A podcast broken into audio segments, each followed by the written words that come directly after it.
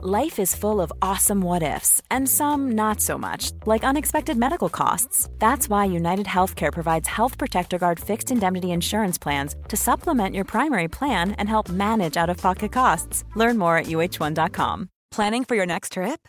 Elevate your travel style with Quince. Quince has all the jet setting essentials you'll want for your next getaway, like European linen, premium luggage options, buttery soft Italian leather bags, and so much more and is all priced at 50 to 80% less than similar brands.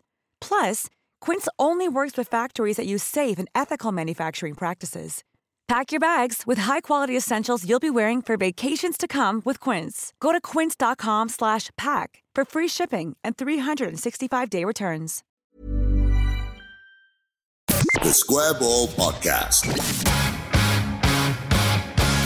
Hello, welcome to episode 151 of the Square Ball podcast. I'm Dan Moylan. Here's Michael Normanson. Hello. And this is Moscow White. Daniel Chapman. Hello.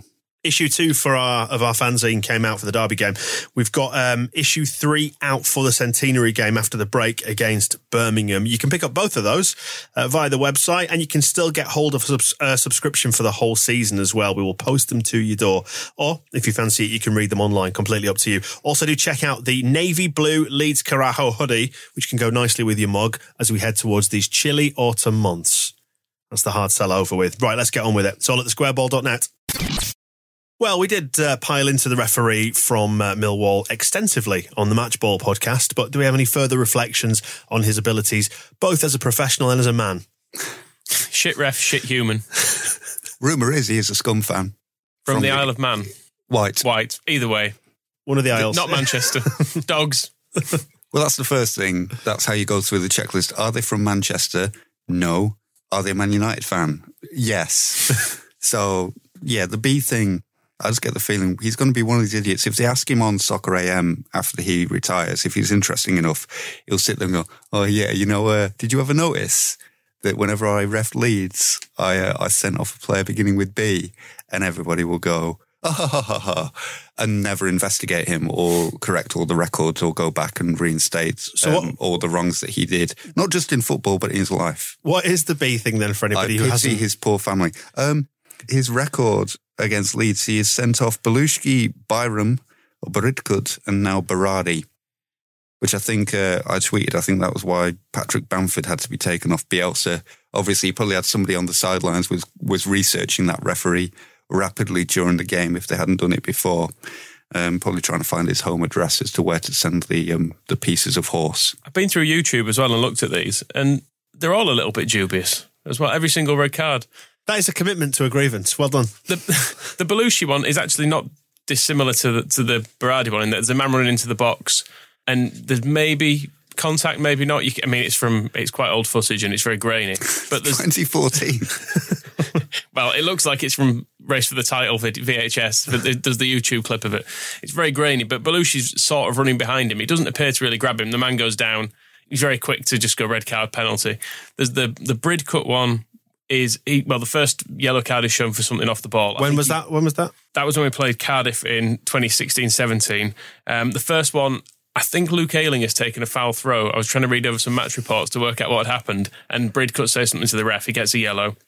Then the second one, Ayling is running into the box, gets fouled in the box, no penalty. They break. The Cardiff player runs past Bridcut, falls down with no contact. Second yellow card, off he goes. Um, and then there's a Sam Byram one as well, which is also in that Watford game, but there's not any proper clips of that. You sort of see him walking up to someone off the edge of the picture, and that's all you see. That was the By- line, that was the linesman anyway. Sam Byram should never be sent off anyway. That's also true. Too cute. Yeah. Bellusci, however, I think that was Bellusci's debut for us, wasn't it? We'd finally, uh, we'd finally got hold of him after all the the toing and froing over summer when Cellino wouldn't sign either Bellusci or Liam Cooper because they were both too expensive. And then we started against Millwall with um, Jason Pearce and Scott Wootton, and then within the week we signed them both. Um, and then Bellusci was then on loan and then became permanent immediately before. I think it was after this game we made him permanent. He came on, got sent off, and then we signed him for three and a half million or whatever ridiculous amount of money it was. Yeah, Can we pin all of that on Linington? that we we may never have signed Bellusci if it hadn't been for him. I don't know. It, it seems like a little bit dubious. Is probably his his middle name. There are a lot in these decisions that if one of them goes against you, you would say these things happen. When you look at them all in a 10 minute period, as I did, As a you body- start thinking, As a body you of- corrupt fucking bastard. When you look, you can look on. Uh, Which is your opinion and not a statement of fact. The facts are Backed up the, by evidence. The facts are in the in the videos. You go and watch them, people. when you look at his uh, his record, you can look up on Transfermarkt his record by club, which I have also done. The research is extensive. He's uh, um, he's not sent off more players from any other club apart from Leeds, and he's probably refereed the least. I think it's four in ten, um, which is a lot of red cards to be dishing out. Um, and then he has sent some other. I think it might be Blackburn. He's also sent four of theirs off, but it's in like twenty games. It's Begins with B. exactly. And the only time he sent a, a player off against Leeds was a Bristol City player. So it all it all fits the pattern. And Lee Bowyer, another B, is on our side of this. From a year ago, he had uh, Linington pegged. He made a, a 465 word rant after a Linington performance, edited highlights including "He's a disgrace. He shouldn't be refing," and then claiming that Steve Evans had bullied him. What did he say about Steve Evans? He said he's this big geezer standing on the side, bullying fourth official, constantly hammering him. Maybe he's afraid. I don't know. Maybe was he's that? bullied into that. Reminds me a lot of Chris Wilder. That. It's more sober. You wouldn't catch Lee Bowyer drunk. Yeah, so he knows all about him. And we also had and, uh, Andrea Radrizzani giving his um, his two penneth, and uh, as was echoed by the side eye from the uh, the official Twitter account. I mean, it's all the stuff that is all uh, building up together for the um, the FA, FA completely dismissing our appeal and um, extending Brady's ban. Ten games. Why not? And a fine for Radrizzani and uh, Kiko put something on his Instagram as well, didn't he? With a similar, um, Yeah, just put about fair play and Yeah. Oh no, it was a penalty, uh, red card, and dubiousness. And he didn't write the word dubiousness. He used an emoji. I can't remember which one. He's had to. Uh, the the language barriers are difficult enough without trying to work out what his emojis mean. But yeah, it's all uh, it's all tangled together as being uh, one of the uh, the most unfair decisions of the season, which will um, rebound against us as harshly as every other single unfair decision against Leeds. So a couple of days down the track now. Then we're recording on uh, on Tuesday morning. How do we feel about it? Are we still uh, a curled up, tightly uh, sprung ball of fury, or are we all right now? I've watched the clip so many times, and I just keep getting more cross about it. To be honest, The- when and I just about stopped being angry about it. Then the club tweeted it with an, and, and it had it had better angles and it was a bit more slow mo. And then you see the ref slowly coming into shot as well because you sort of think you're almost looking for well. Not that I needed to, but I was almost looking for an excuse for the ref at one point, thinking, "Oh well, maybe he's not had a great view of it." And then there's the view from Behind him. basically his view, and you think, "No, he's had a perfect view of it." Hmm. The cheating bastard. Yeah, the only mitigation in that, and I am just playing devil's advocate, is that Berardi cut across his path. So has he assumed that Berardi's just clipped his heel? But Don't assume. Look at what has actually happened with the player's feet. Yeah, and it, you also, if you look at the rest of Berardi's uh, body language in that movie, he's holding his, his arms out. He's basically trying to leave him for Phillips to deal with. He realizes he's got the wrong side of him. He can't do anything. So his arms out, stops his run. And the whole thing is to pull out and say, right, I can't do anything. Kalvin and Kiko, you'll have to deal with this. So that that brings in the the rule that the referee sent him off under, which is um, deliberate foul and stopping a goal scoring opportunity, neither of which are happening. So he should get it rescinded on that basis alone. Never mind. uh, get it rescinded. I think his other seven red cards should also be rescinded at this point as well, just to make up for it. You've got a goodwill gesture. Should go back and say, oh, you know that time that Leon Best uh, broke your nose with his elbow and you got up and pushed him over and he went down like a sack of shit, even though you were wandering around the pitch with a broken face and blood pouring out of it. In retrospect, you shouldn't have been red carded for that. You're down to six now, Berardi. And also, that first one against the Accrington player when you tried to two foot him in the face, that was hilarious. And let me just- let me we're going to leave you off that one as well. I just want to put something to you here, Moscow, that you've written a book, uh, which we've heard about plenty on this podcast, 100 Years of Leeds United. You've studied Yes. our, our history extensively, plus all our various scrapes with the authorities. What, in your esteemed opinion, makes you think that they will rescind, retrospectively, Gaetano Berardi's eight red cards? um, maybe he'll turn up and just act in a threatening manner. Maybe request a personal hearing and just intimidate them into uh, sorting it all out. I'd love to see Berardi with a, a PowerPoint video presentation down there. So, and this one, do you want to talk to me about this? Uh, what do we do to counter the charge that we uh, lost 2 1 and there was more to it than, than just that incident? Was that the catalyst for everything? Or because that second goal was piss weak? really. But then again, Ayling's marking the uh, the forward, isn't he, rather than Berardi? So yeah, we didn't have any defenders left, or any central defenders. There was only Ben White, um, and we were down at ten, and we hadn't reorganised yet. It's hard to remember anything else that happened in the game.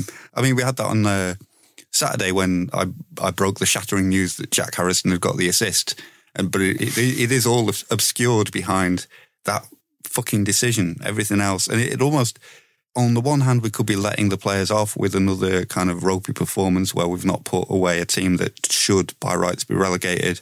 But on the other hand, we never win at Millwall. Two, the referee has absolutely ruined this. Three, Leeds didn't do anything different to what they normally do. So it's almost irrelevant talking about it. I would rather go back to um, finding that referee's home address and concentrating on that as a subject. Which we don't recommend that you Should do. Should we put the, the Crime Watch theme tune as a bed like um, Yorkshire Radio did?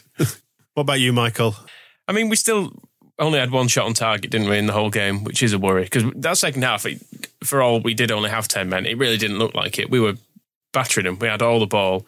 And admittedly, if you're trying to break a team down and they're putting everyone in the box, it doesn't help that you have one man less. Mm. So, I mean, it does, it does affect it, but then equally the pattern of play and the lack of opportunities created and chances taken, it does fit with everything we've seen this season already. So yeah. there's, there's certain worrying things in there. It's interesting, uh, Jed Wallace of Millwall's quote after the game where he said, Dan, after they went down, I don't know what is, is he, I assume he's a cockney, he's been there long enough. Dan, after they went down at 10 men, they brought an extra two on. Felt like they was everywhere um, which is an interesting insight into what it must be like to play against Leeds. You come out of the second half, think, right, we're a we're a player up. We've got two goals to good. This is going to be easy, and then you end up having to work as hard um, as if you were playing a top of the table team at full strength with all eleven players.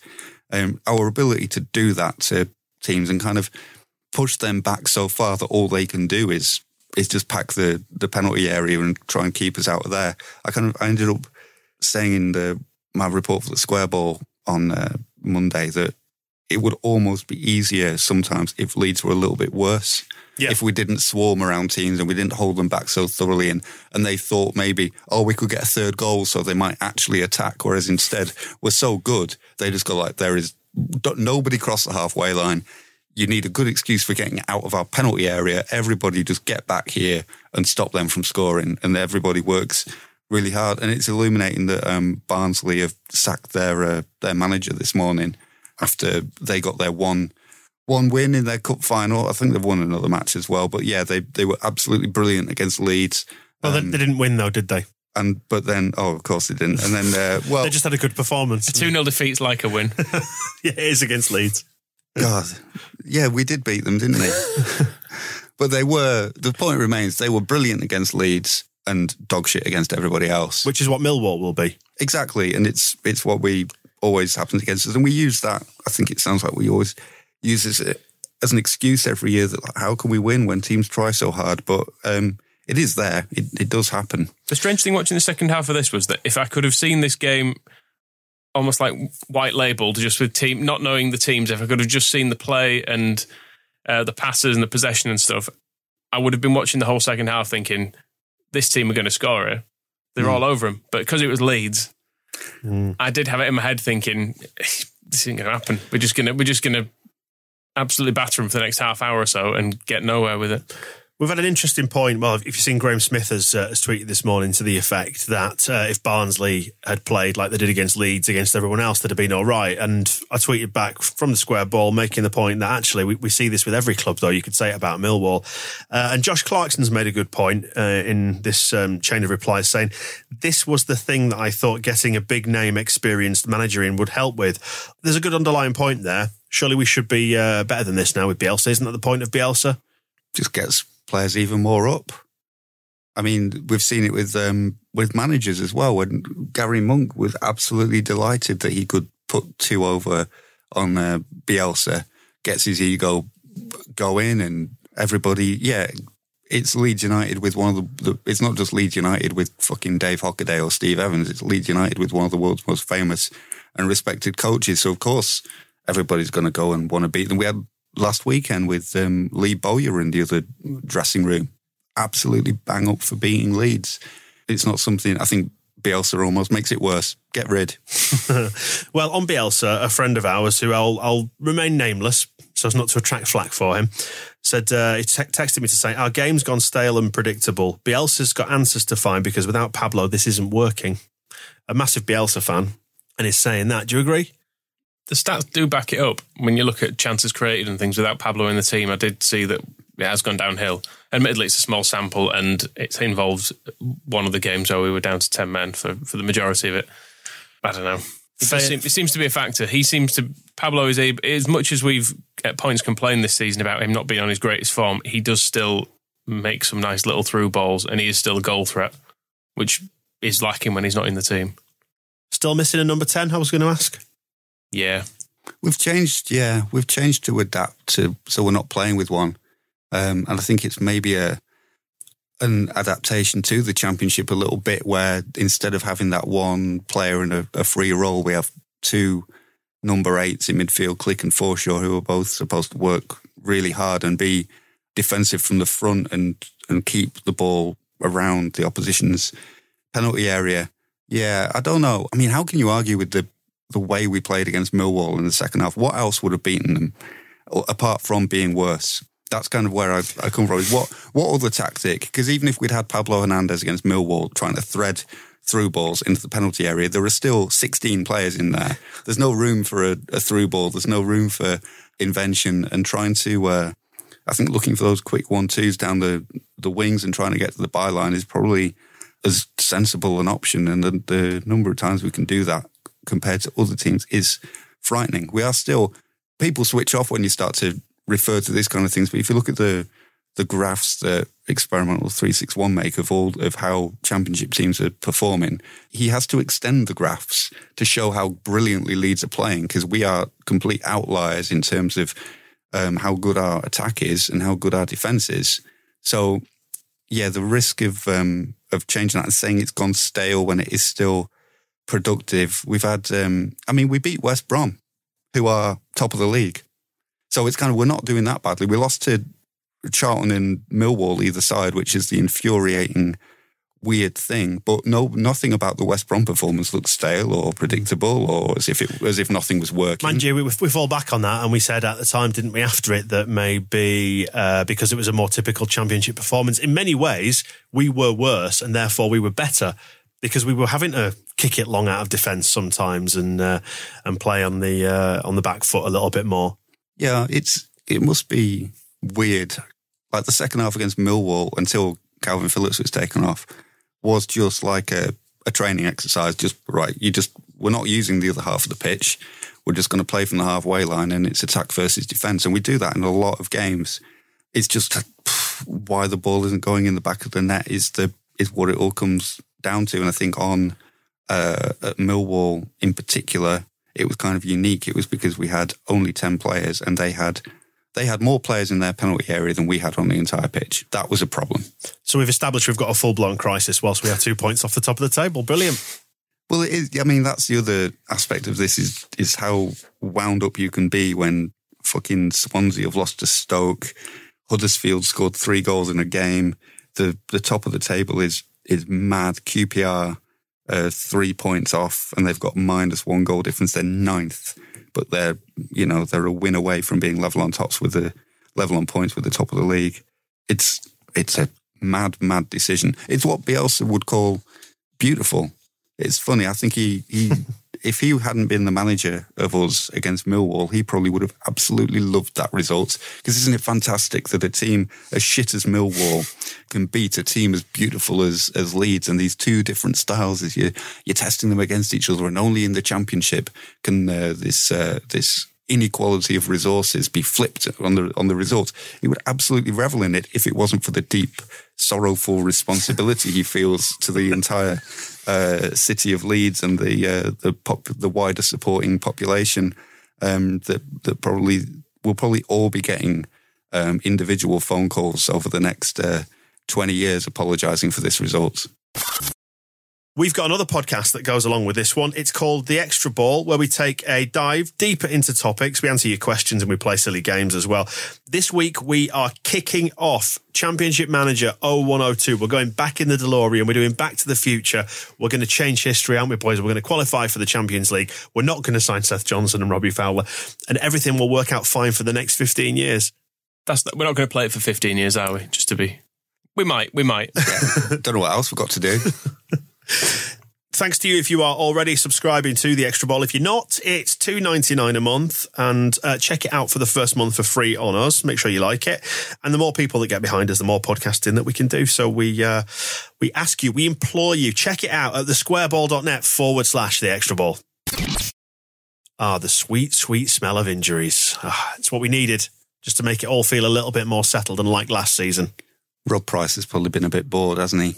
Luke Ayling's back, wasn't it, for, for the Millwall game? So that means we're fully fit, I think. He was the only injury a couple of weeks ago, wasn't he? One in, one out. That's why Brady had to be sent off as well. That's the other factor. Mm. It's like, well, you've got him back, so I don't know why he's still on the pitch. You'll have to go. So who have we got out now then? Pablo with this slight knock that is now running into several weeks, as they seem I mean, to. surely he'll be back after the international break. I mean, I'm going to put this on the line now. We need him. Yeah, he. It was a. Um, they said it was like a, a strain before the game that he, he played all of, so it can't be that bad. He came through the whole the whole match. It is a problem. It's something that we maybe um, underrated a little bit against Millwall in particular. That um, Hernandez, Forshaw, and Cooper, they're essentially our three best players. That's the spine of a team going through there. Our most creative, our uh, um, most reliable midfielder in Bielsa's view, and then the captain. Like we were missing three big players, and Baby Shaq not being there was a so the the first reserve for either Hernandez or Forshaw wasn't available either. Baby Shaq's birthday today, as we're recording this, just twenty. There, there go the teenage years into those uh, those twenties, and the slow decline towards thirty and then forty. Good luck, Shaq. I mean, you're writing him off a bit too soon. We've, I mean, we've established Jack Clarke is finished as a player, but Shackleton's fine. No, after all those cracks about what his granddad told him about the Champions League, then um, I hope the aging process really hits him hard today. Wakes up in the morning, he just looks like Neil Warnock instantly. Have you seen? There's a tweet doing the rounds from his mum, who's wishing his uh, her son happy birthday. I thought she doesn't look old enough. She doesn't look old enough to have a twenty year old. Well, she's your age, isn't she? Probably. Uh, uh, may could be. Yeah, this. Yeah, there's a lad in my. Um, just for the benefit of the person listening, I'm I'm 41 now, um, and there's a lad who I went to school with. You know, so you, th- you see people on Facebook. He's now a grandparent, That's that's so lovely. which is fucking terrifying. Maybe that'll be Mama Shackleton's uh, lookout soon. On the injuries, by the way, I know just because I was checking back to make sure we'd not missed any news um, on this, and, and Cooper on the 29th of September said, well, there was a thing on the official website saying our luck will change. The 1st of October, out for six weeks. and he's absolutely right. Yeah. It's kind of the way it's going at the moment. It is a little bit. Uh, and this one uh, has quietly sailed under the radar because we've been preoccupied with referees at Millwall. But the whole Kiko racism allegation at Charlton, bubbling away under the surface, this one. A bit unpleasant if it's happened, but uh, as we've sort of hinted at with the, the Match Ball podcast, we- we need to let due process play out here, I guess. Yeah, until we know the details, we don't know what opinion to have on it because nobody knows what was said, uh, what happened, what the outcome's going to be. Either way, and see, there was a, a little bit of info from uh, Millwall's Jed Wallace again, who said that before the penalty that he took, the keeper got some some mind games going. Asked Jed Wallace what he liked to drink in the afternoons, how I was, and what I might do tonight. What what he likes to drink in the afternoons is an incredible. That's some real next level shithousing. What I like to think there is that maybe Kiko's just in the early stages of learning English.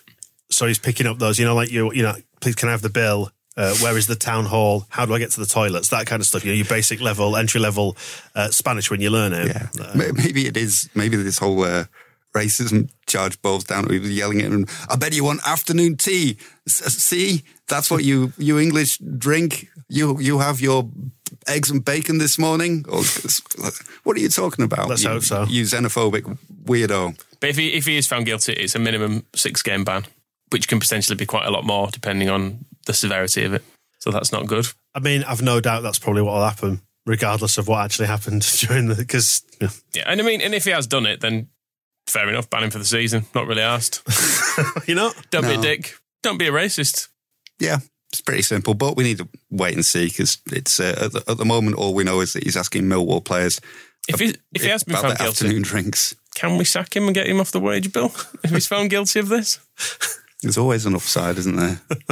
I think what you might have just done there is build the case in evidence. You've recorded it of constructive dismissal. I, I don't employ him. yeah, w- no HR department can can touch us.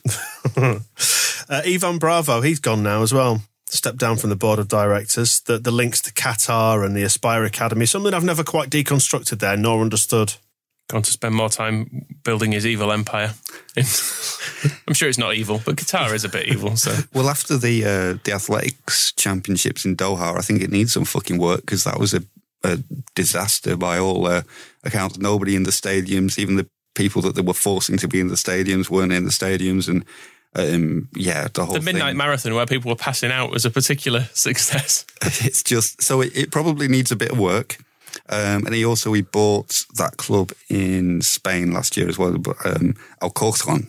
Alcorcon. I love how you can't say that. Um, he's now in charge of them as well. But he does say that um, the avenue to bring in players from clubs he's involved with, or Eupen in Belgium, Cultural Leonesa, and Alcorcon, uh, remains open, he says, which is useful because there was still that case of uh, we signed a, as well as uh, Yosuke Ideguchi, there was another Japanese player that we there was kind of a paper trail that said we'd signed him and loaned him to Eupen. I can't remember whatever happened to him. He was never announced. It was all very strange. There's still, I imagine the links. I mean, I don't know about the links with Aspire in particular, but there was the other kind of Qatari like growing children's sports things. It's only the end of last season the players were going around with t-shirts with some kind of um, foundation slogan on the front that we were supporting. But um, but also he's out the window, and I, I suppose um, the fact that uh, Angus Kinnear and um, Andrea Radrizzani spent last night um, watching a 49ers match, posing with a, an old pigskin in the hand and um, yelling touchdown and uh, and go Redskins. No, it's not the Redskins, is it? The 49 fo- 49ers. 49ers. Do they not have some kind of weird racist trope for their badge as well? um, so they were doing all that stuff, which I guess they never got the. We never saw them out in, in Doha cheering on the uh, the old the old local local teams in stadiums full with sixty thousand seats and and not a soul to be seen. So they've uh, yeah they've they've had their heads turned, haven't they? Qatar's not fun anymore. It's all about San Francisco, flowers in the hair, and all that stuff. Indeed. Right, Luke Ayling signed a new contract as well. He's pleased. Are we pleased? Yeah, I like Luke. Not his defending at the weekend, but generally speaking, he's he's he's a good player and he seems like a good man to have about as well. He seems very popular. And he's quite good at shithousing as well, which I quite like. He's just got that little side to him. Like fall over, win a free kick, he's really good at winding up. Obviously, any player with a ponytail automatically, you know, notches up a shithouse level. I mean, he started before he came here. He was he was involved next to that whole piss off a balcony incident at Bristol. So he's always had that in his in his locker. And in his uh, his Wikipedia picture is obviously still the the standout where it's um or was it his no it's his um it's his Pez or FIFA photo that's in with two black eyes because that's how he lined up for the uh, the photo call. He's always had a, an entertaining edge. It seems like um, my one slight concern with Luke Ayling and Stuart Dallas and uh, Liam Cooper getting these contracts is they do seem to be using Leeds as a way of slipping into middle age. Because uh, Luke Ayling saying, "My family love it here. This is home for us now." To sign another long deal to take me to 32 is a really nice feeling. Um, and yeah, I think Stuart Dallas is going to be like pushing 40 by the time he leaves. Obviously, Liam Cooper's got his testimonial um, nailed down. So th- there is a, It's like the Costa del Sol. People are going there to retire. yeah, there's a little hope that this isn't all just like pipe and slippers stuff. Um, Luke Ayling was saying it's always nice to see the boys get long deals. They all did really well last year. The club have noticed that. We've got our pay rises and our long deals now, so we'll just we'll just stop now. Foot off the gas. Yeah. If, Get fat. If Bielsa thinks I'm coming in in the afternoon, he's got another thing coming. He says if if I if I weigh in overweight, apparently I can't train. Well, I see a flaw in that plan, a loophole I can exploit. No, Bodes I- well for uh, like Harrogate Town and Ossett and all those teams when, Oh. when they start to go off the uh, off the off the cusp of professionalism into the semi-pro game. Bradford City are going to have such a good team in a few years when we're having to loan all these people just to get them off the wage bill. It'll be like the glory days of Wetherall, Halle, Molenaar, Hopkin, Sharpe. Did anybody else go there? There was tons of them at that time. Everybody went to Bradford, didn't they? Just because they didn't have to move house. It's like what Barnsley have been doing this season with um, Wilks and Halme and uh, Mowatt and um, who was Wilks, the other uh, one? Wilks might move house next summer. to a, a bigger house. A big house. a very big house. Um, Very secure. I'm I'm sure that Ayling and Co will continue to put all the effort in. They're good pros. I'm happy they're staying. I'm uh, yeah. I just hope they don't um, relax ever. Another aging superstar of ours, Pablo. uh, It's not injury related. We'll return to him. He's walking out Josh Warrington ahead of the uh, title defence. Is at the, at the arena again. This one. Who's who's he? Uh, who's he fighting? Uh, Sofiane. another boxer, Sophie He's fighting a woman. Yep. These fights are too easy for him now. I mean, you say it's not injury related, but those uh, are his strained calf's going to be able to take a, a sprung ring, What? a sprung ring, Okay. and then having to lift that belt? Can he? Will he be able to hold that belt above his head all the way into uh, through the crowds? It's Well, you long know, you know that thing where the boxers they have the staring like staring match beforehand. Mm-hmm. Send Pablo in for that instead of Josh. Pablo looks like a man who's been hit, Yeah. doesn't he? Just look at those cold, dead, sunken eyes. like a sad Alsatian staring back at you. Retired police dog. Quick word on the under 23s then, never mind the oldies. Uh, they drew their first Premier League Cup game against Birmingham, uh, nil nil. Not good enough. Yeah, the shit now.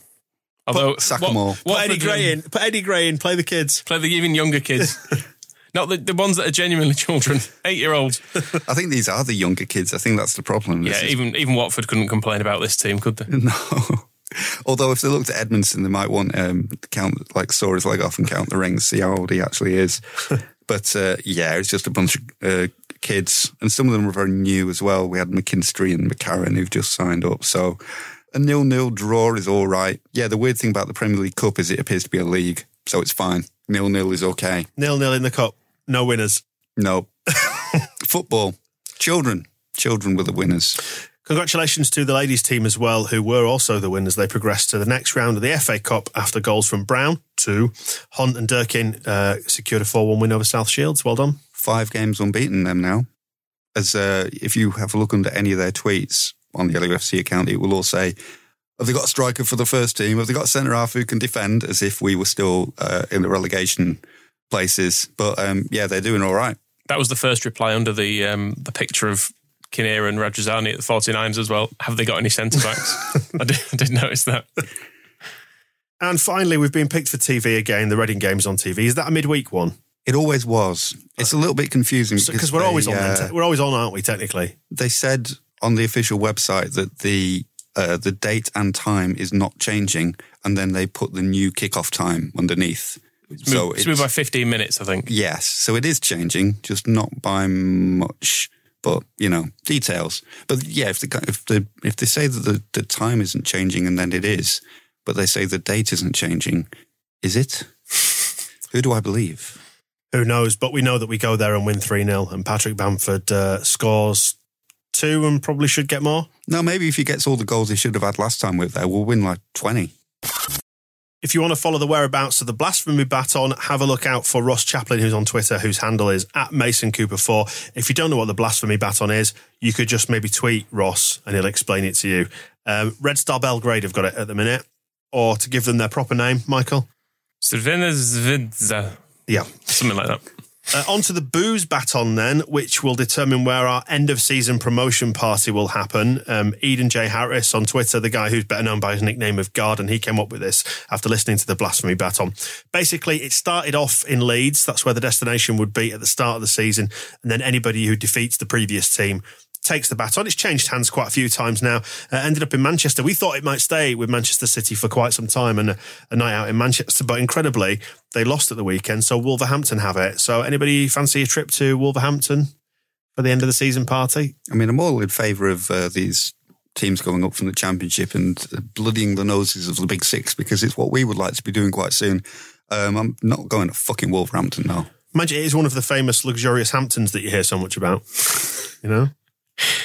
Yeah, there's a there's a chain of hotels. They're building one in Leeds out at the Hampton Hotel, which is in a very luxurious spot in the old gas works building overlooking the uh, the Loop Road. Very nice. Beautiful spot. just It is a- lo- lovely. it is It's just like spot. the um, is the Hamptons in like the bit of the posh bit of New York. Yeah, it's just Yeah. Off, off towards Long Island, I think, isn't it? Coast, nice bit, yeah. Um, well, I've been researching Wolverhampton, and we could take our. Obviously, we're going to be turning up with an army of several hundred strong Leeds fans who all want to consume alcohol in a safe and responsible manner. I was thinking we could maybe, if we want We to, could maybe go on a training course with the Derby County uh, beforehand, uh, one of their drink aware schemes. We could Very successful. we could go to Wightwick Manor, which appears to be the number one tourist attraction in Wolverhampton. It's a real gem in the National Trust's estate, smaller than most of them. Mm-hmm. It was sort of saying, but it's a real diamond in there and a great collection of uh, pre-Raphaelite paintings. I was going to say it's the one with the, the pre-Raphaelite collection. Yeah, it? yeah, yeah. Uh, yeah. It's good. Oh well, now yeah, I hadn't realised that was so near to Wolverhampton. Maybe it is a good idea that we're going there. Or we could go to Gorgeous Nightclub, where you can encounter, as one reviewer reviewer described it. Does somebody want to pick up the mantle on this and read what you can find in Gorgeous Nightclub? I don't know why I have to read this. It's not. It's not me doing it. You def- Moscow, not a- Moscow pointed at me in an accusing way. Then It's not a confession. a pervert following everyone around and harassing them, and the bouncer just stood and watched it and never threw him out or gave him a warning. Not the best club anyway. In general, I wouldn't recommend it. That sounds all right. Every club's got a pervert in it. I know. Ma- old man in a suit. Goes in alone. There's always one. Every night, every shit town as a nightclub has got this man in it. So it's not going to put me off. And when we go for the booze baton party, you will be that man.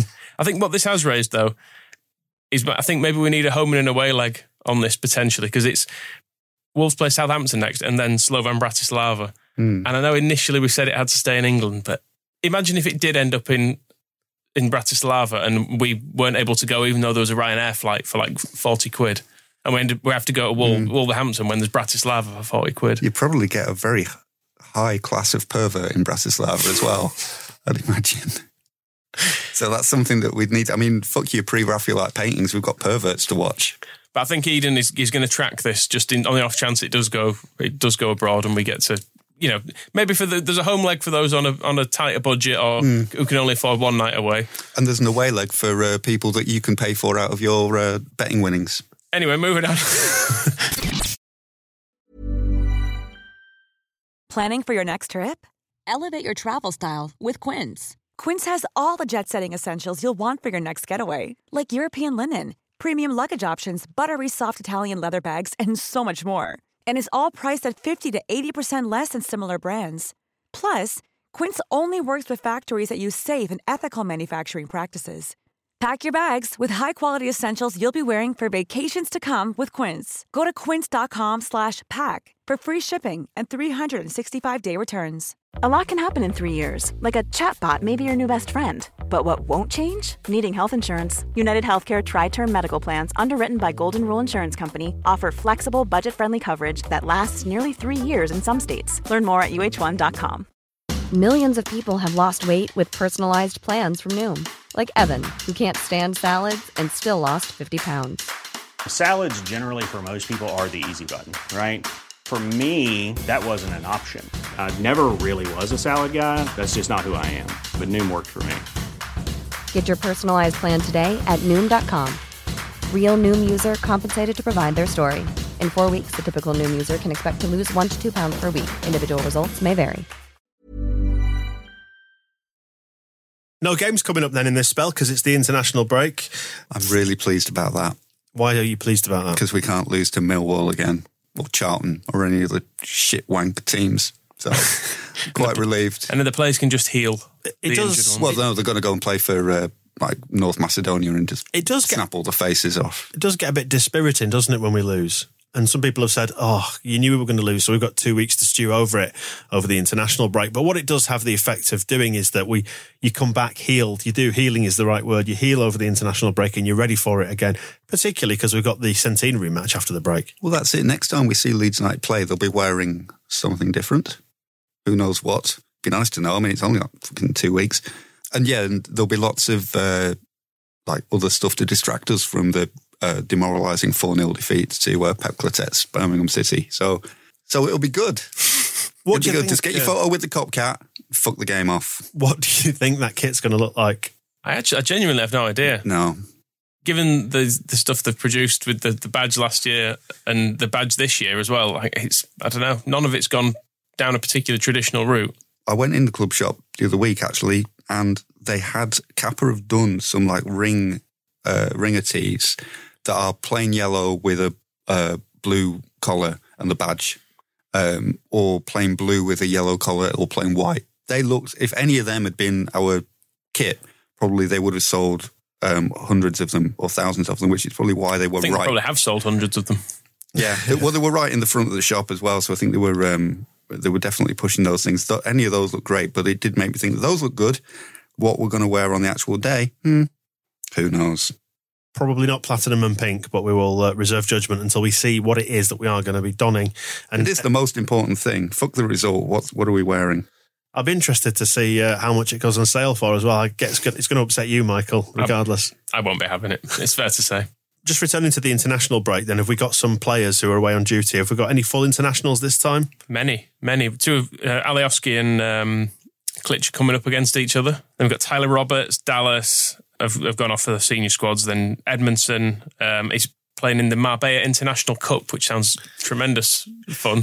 Eighteen to thirty. Yeah, isn't it does. It does have a slight, a slight ring of scandal coming back from this one. I can, I can already sense it. But so he's going to be out for the season, um, one way or another. In the know. Spanish jail. Yeah, imprisoned or you know double leg break after jumping from a balcony or something. then we've got Clarke's at the England under twenties, even though he's finished. And well, I'm actually quite pleased with this because I think we all agree Ben White and Kalvin Phillips should be in the the England squad because they're, they're the best uh, central defender and defensive central midfielder in the country, I would say. But instead, they're in Iceland having a lovely little time together. Have you seen the Instagram stories? Yeah, they're riding around on scooters and um, cuddling each other in a geyser pool. Or that might have been Kalvin and his girlfriend. That was that was a definitely not. I only very had a, a very quick look at it. But yeah, it's it's nice. They've got such a lovely little bromance going on. I'm I'm glad they've got this time. Kalvin always does this with Aloni. He, him and Izzy Brown were uh, were tight last year, and then I don't know if it's just he maybe he just likes temporary friends. so I'd like to get to know you for a year, but then I'm probably going to get bored of you after that. So I'll I'll only make friends with the the season long loans. Totally, completely blanking Jack Clarke now because he's Well, I think this is, this maybe goes one of two ways. It will help cement Ben White's future transfer from Brighton to Leeds, or it will help cement Kalvin Phillips' future transfer from Leeds to Brighton. One of the two. God, that'd be depressing. He can't go to Brighton.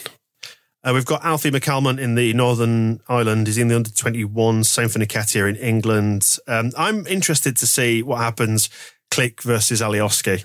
That's got the, the opportunity for some fireworks. Yeah, they they they got away with it in the last international break. They were quite. I think they had a little uh, shirt swap at the end, um, and uh, yeah, and Alioski didn't instantly eat Klich's shirt. So um, I think they they kind of stay a respectful distance from each other on the pitch, which is probably for the best. Because Klich, he could absolutely get him sent off if he tried.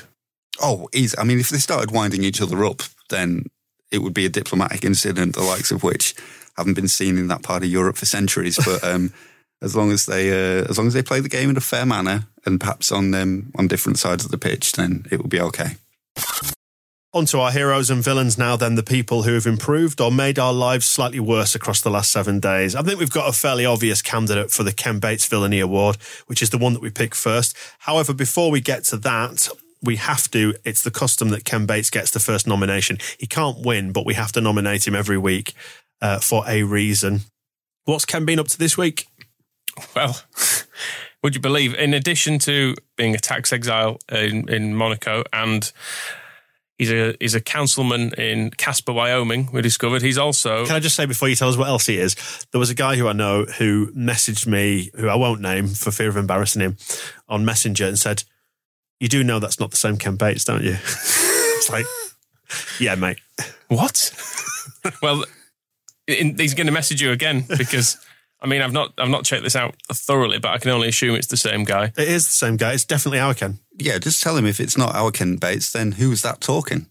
That's very true. And this and this Ken, well, it's the same Ken, obviously. Sorry, no, not to not to create the impression they're different people. He's also the vice president of the Humboldt Fishermen's Marketing Association. He's very busy in his dotage, isn't it? Yeah, uh, did Wonder Ken, did Ken once have a rant about fishing, or was it farming or something? I mean, what didn't he have a rant about? Come on. Norwegians. He was on. he was on every week. He had to fill the, fill the time. But in this, he's, he's flying in the face of uh, of wind farms. Doesn't want them. Probably not wise, is it? The It'd be- propellers oh. would take your head off. It'd be right in uh, Ken Bates, our Ken Bates' wheelhouse to be slagging off Extinction Rebellion for causing a bit of mischief in London. It's almost a shame that uh, Greta Thunberg has come after his time. That that, that would be a, a clash. I almost want to bring him bring him back from uh, wherever Humboldt is, um, just for that. Ben, get Ben Fry together, get the old dream team back, and take her on. on Humboldt FM. Right, um, what's our Ken been saying? The problem with, with any offshore project that it takes away the all the lim- limited amount of space fishermen can use off the coast. Yet, well organised fishermen in uh, other areas were able to secure some benefits for themselves, which oh, they left the young fishermen out in the cold. So that's the nature of being a fisherman, isn't it? You're Out in the You're cold. out in the cold, old or young. It's all right. You're disturbingly good at that, by the way. Where- Where you can't quite make out what he's saying, but you just generally follow it. I think his actual late Ken interviews had much bigger pauses than that, but we don't have time for it. There were bits where it was like, Ken? Is he still alive? Ken? Oh, no, he's, he's just having a break, just having a little pause. What else then? Uh, f- uh, in terms of villainy, I mean, we've got one big one, obvi- uh, the obvious one from the weekend. One person who's been left out of this is Tom Bradshaw, who is the actual cheat in all this, because it was him that dived. I would say not the only cheat. Not the only cheat, but he was the initial cheat. Yeah. I mean, the ref, he, he may have sent Berardi off for something else, although anyway, and given them a penalty. Even if he'd stayed on his feet, they might have just gone, he probably would have fouled him. Uh, He's had. It's been 13 minutes. Berardi off. Yeah, I think he's, and I think Adam Barrett as well. I think don't. I mean, that's his first game as a manager in professional football. Fuck off. don't do that. Fuck. And I, I said after the uh, match ball that Neil Harris is probably coming back. It's all just been like a, a big, The ruse. yeah, big ruse. Either that or he'll be doing like a long interview. Probably, uh, um, yeah, the Athletic will do like a 8,000 word long read on how he spent his weekend reveling. And by reveling, I mean masturbating furiously over uh, Millwall beating Leeds. The one thing he's going to ever have on his CV. Oh no, this is Neil Harris I'm talking about. Who uh, Again, the one thing he's ever going to have on his CV. and it's not even on his CV. It's just um, written all over his face. I mean, the runaway favourite for this is obviously James Linington, who, as we documented earlier on, has a long and checkered uh, history when it comes to Leeds United. I mean, he's winning it. Yeah, it's amazing that. But he's it's got worth going through so the far. others. Yeah, because the FA, I suppose, are included in um, in Linington's conspiracy. Uh, they choose the referees, and they chose him, and they continue to employ him, and they will probably back him up because they were very unhelpful. We can add to the list of things that the FA have done badly to Leeds. Jordan Stevens, uh, he's coming to the end of his um, his six week ban for betting on football matches, and uh, you may remember Angus Kinnear said that they were going to ask the FA if rather than being completely isolated from everybody who loves him, he would be able to do some work for the foundation. And he said that the FA's uh, regulatory legal advocates department concluded he could work for the foundation as long as this work was not in the football context. And for clarity, added that if he even helped out in a primary school PE lesson, he would be uh, breaching his suspension. Um, and Sassy Kinnear then came out, clicking his fingers, and said the conundrum of how you can work for a football club's foundation yet not be in football context has proved intellectually insurmountable, and so we have conceded defeat. I mean, the thing there, if you're going to go into a primary school PE lesson, particularly if it's related to gambling, you've got the next generation of gamblers there, haven't you?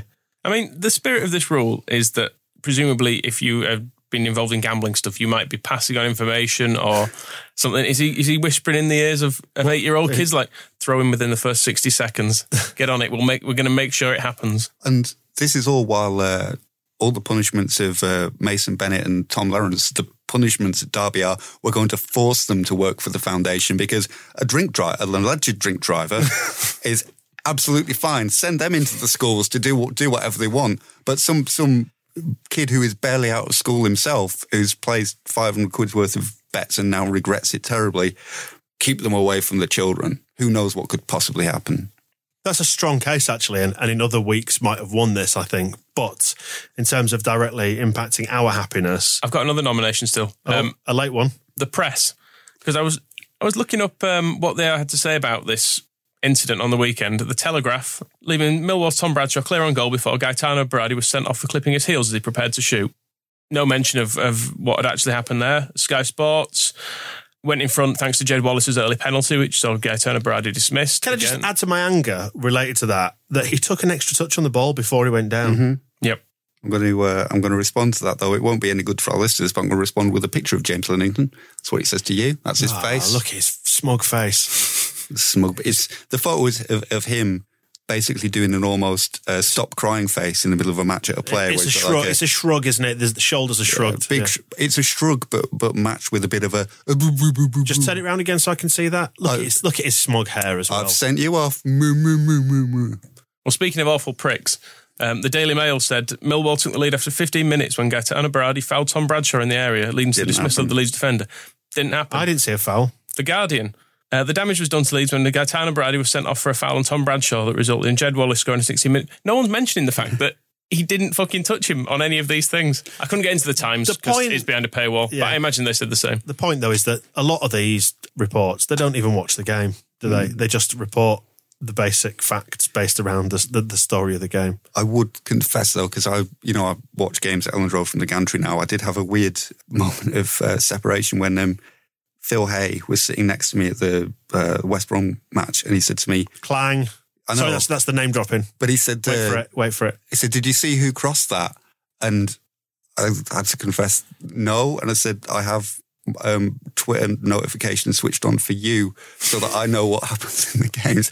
And then at that moment, because I've also switched them on for Graham Smith, Graham Smith put in and said, Oh, it was Harrison Cross. So, oh, Graham, who is down there, says Jack Harrison. And I felt like an absolute fraud. Which you are. Well, I am, yeah, absolutely, but not as bad as uh, as James Linington. In the defence of uh, the media as a whole, um, it's unusual to say this, but Sky Sports, when they had uh, um, Dermot Gallagher, who uh, I think we're going to nominate him as a hero, it wasn't just him giving his opinion on the penalty, but he was on a programme with Stephen Warnock, ex Leeds captain, and Sue Smith, um, ex Leeds ladies player. And they all they were all pretty much in agreement that it was a, a bad decision and uh, shouldn't have been a penalty. So there was that was quite a curious um, pro Leeds, but Don Goodman was probably seething in the background, trying to like the uh, the end scene of the graduate beating his fists against the the glass. Let me in there. This has to stop. No, Mr. Gallagher, no. Um, and not only that, I mean, Dermot Gallagher, long-time favourite of Leeds United fans and club, but also Keith Hackett had a say, didn't he? Are we, are we just, uh, we, we don't need to really give the villainy award. Oh, it's well, it was given. It was given, Yeah, but just just to be clear, we have moved on to moved on It to was heroes given now. at quarter past three on Saturday. It was awarded right then. Yeah, just for the sake of clarity, this is the Andy Hughes Hero Award. Right, uh, on with that. Yeah, Keith Hackett as well. Well, what a very poor piece of officiating. Millwall versus Leeds. Leeds will win their appeal against the red card. No, we won't. uh, it was not a penalty kick, a clear act of simulation. Then to say it was uh, denying a goal scoring opportunity is just stupid. I would sit this ref on his hands for a month. No, what will happen is he'll be vindicated and he will continue refing without interruption. As a better punishment, Steve Evans should sit on his hands for a month. See how he likes that. Seems absolutely fair. Other heroes? Well, Dermot Gallagher as well, who said, uh, I don't think it's a penalty. And what I would say is, even if it is a penalty, I don't think it's a red card because Kalvin Phillips will cut him off. When I first read that quote, I kind of, again, it's like half looking at it and thinking that um, Kalvin Phillips and Ben White are snogging in an Icelandic lake. Um, I thought he'd said, um, I don't think it's a red card because Kalvin Phillips will cut him in half, which I think Dermot is coming. This isn't just a, a pro leads um, Sky Sports panel. This is this is fully. It's going to get some blood on his boots. It's going to kill him. But he just said he would cut him off. Um, so yeah, Dermot's on our side. Everybody's on our side. Basically, everybody who isn't in a position of influence is on our side. So over to you, Fa. which we look forward to you doing absolutely nothing, nothing whatsoever. Uh, other heroes, then. I feel like Berardi should should be nominated just because a lot of people are still blaming him, even though he didn't do anything. I'm sorry, you can't have that because he got turned. It's, he, he, No, he did, That, that people- situation was of his making. You're not having that. but people are blaming him for making a reckless tackle, which he didn't, and getting sent off again, which he shouldn't have been. And he can He got turned. He made a mistake. He was caught out by the header into the box. The punishment for that is not a red card. And, it, and you missed the next game. Well, if you are to believe some of his uh, less favourable Twitter uh, follow um, fans, should we say, he uh, he should have been flogged at dawn for that. I did look because obviously he's hit the the record eighth red card and for um I mean, YEP column because Bielsa said we should look at whether those red cards were fair or not. So I'd, I'd had a look through them all and it's like yes, the Accrington one he he tried to snap somebody with both legs, but there's um we can go this one shouldn't have been red card.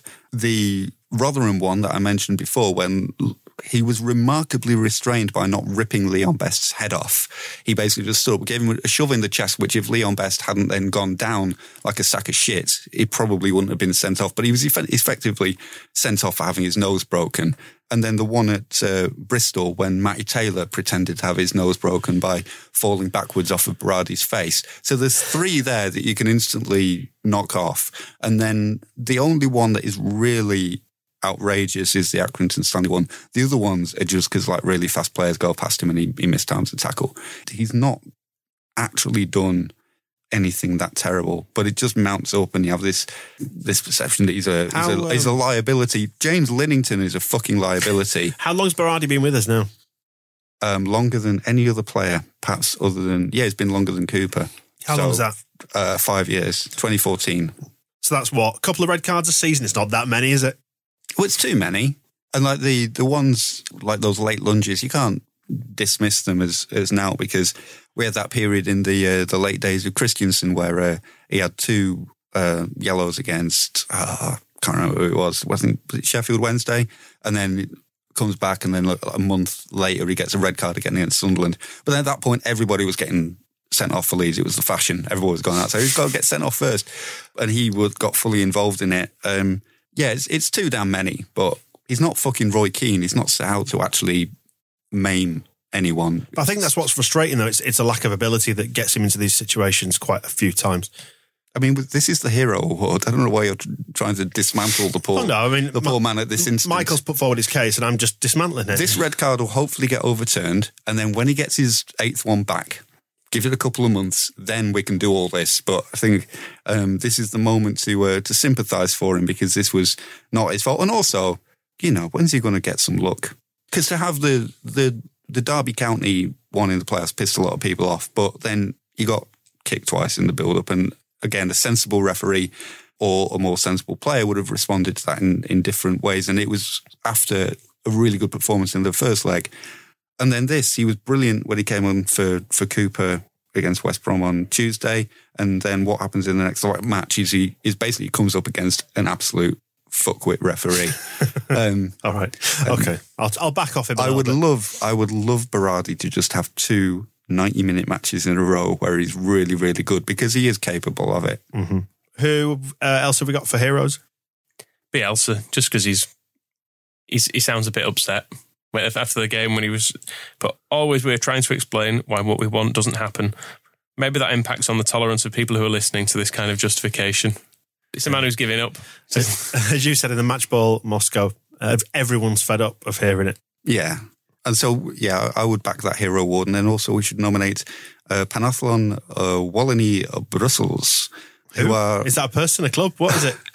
I mean, it'd be great if it was a person. I might change my name. Never mind uh, Phoebe Waller-Bridge. I was just going to say, didn't, didn't this person write Fleabag here? Panathlon Walloon Brussels.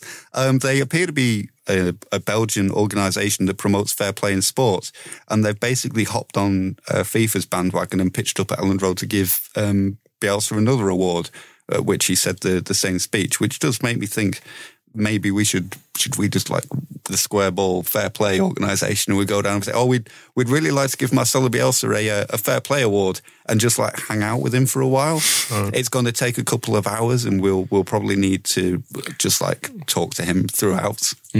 I mean, looking at the candidates there and assuming we've got no other ones to add to that because it's been a fairly lean week. Nobody else? Nah. Right. So we've got Berardi who got turned for the goal. He's not having it. He didn't get turned for the goal. Well, he got turned for what led to the penalty in the goal. Some, yes, there was something happened in a football match. he, he still got turned. And so I'm not prepared to allow him to have The that. only defender who's ever been turned in the history of football. Wouldn't have happened to Baresi. I've got to find all the. I'll do a, Do a I'll do a Bailey Peacock Farrell on fucking Franco Baresi every time he got turned. Right. Uh, we've also. and every time he got sent off. How many times did Baresi get sent off? Dermot Look it up, it'd Gallagher- probably been none. Are you saying that uh, he's the same as Baresi? No. Uh, They sound similar. Dermot Gallagher and Keith Hackett, they're referees. They can't have it because they're referees. Yeah, probably right. Yeah. Uh, Bielsa, can he have it? Because he's overseen another defeat. I don't think he can, just because he feels a bit sad. It's his job to make us feel less sad. So he can't have it, which leaves So we're giving it to some made up Belgians. Panathlon Wallonie Brussels. Is that who? Uh, I, I guess so. I don't see why not. It's absolutely fine. well done, whatever or whoever you are. Pretty much brings this one to a close then. Uh, grab yourself a subscription on our website and links to the merchandise on there as well if you want to get yourself a mug, a hoodie for the winter weather, uh, or a t shirt. And most importantly, subscriptions to the Extra Ball, our other podcast, which helps us do all this nonsense and keep it going. If you want to get involved, two ninety nine a month, your first month free, everything you need at the squareball.net. Going to be looking forward to having a little bit of downtime, not getting so emotionally fraught over the international break. I kind of missed the football at the moment. It's, it's like we were saying earlier about having a break. It's definitely not like the end of the Heckingbottom era where the season finished and I thought, thank fuck, I don't have to go and watch any more of that. I'm actually, I want us to get back on this. I know we've got it in us. We can be good again. I think the break might be useful for that. Just give us a little time, a little time away from each other, so that we don't have that twice weekly press conference with uh, with Bielsa saying, "Well, you saw it, um, yeah," and then come back with uh, refreshed and ready to uh, destroy Birmingham City as we enter our 101st year. Well, we look forward to it. Thanks for listening to this one, and we'll be back on episode 152. Thanks for listening. We'll see you in a bit. The Square Ball Podcast.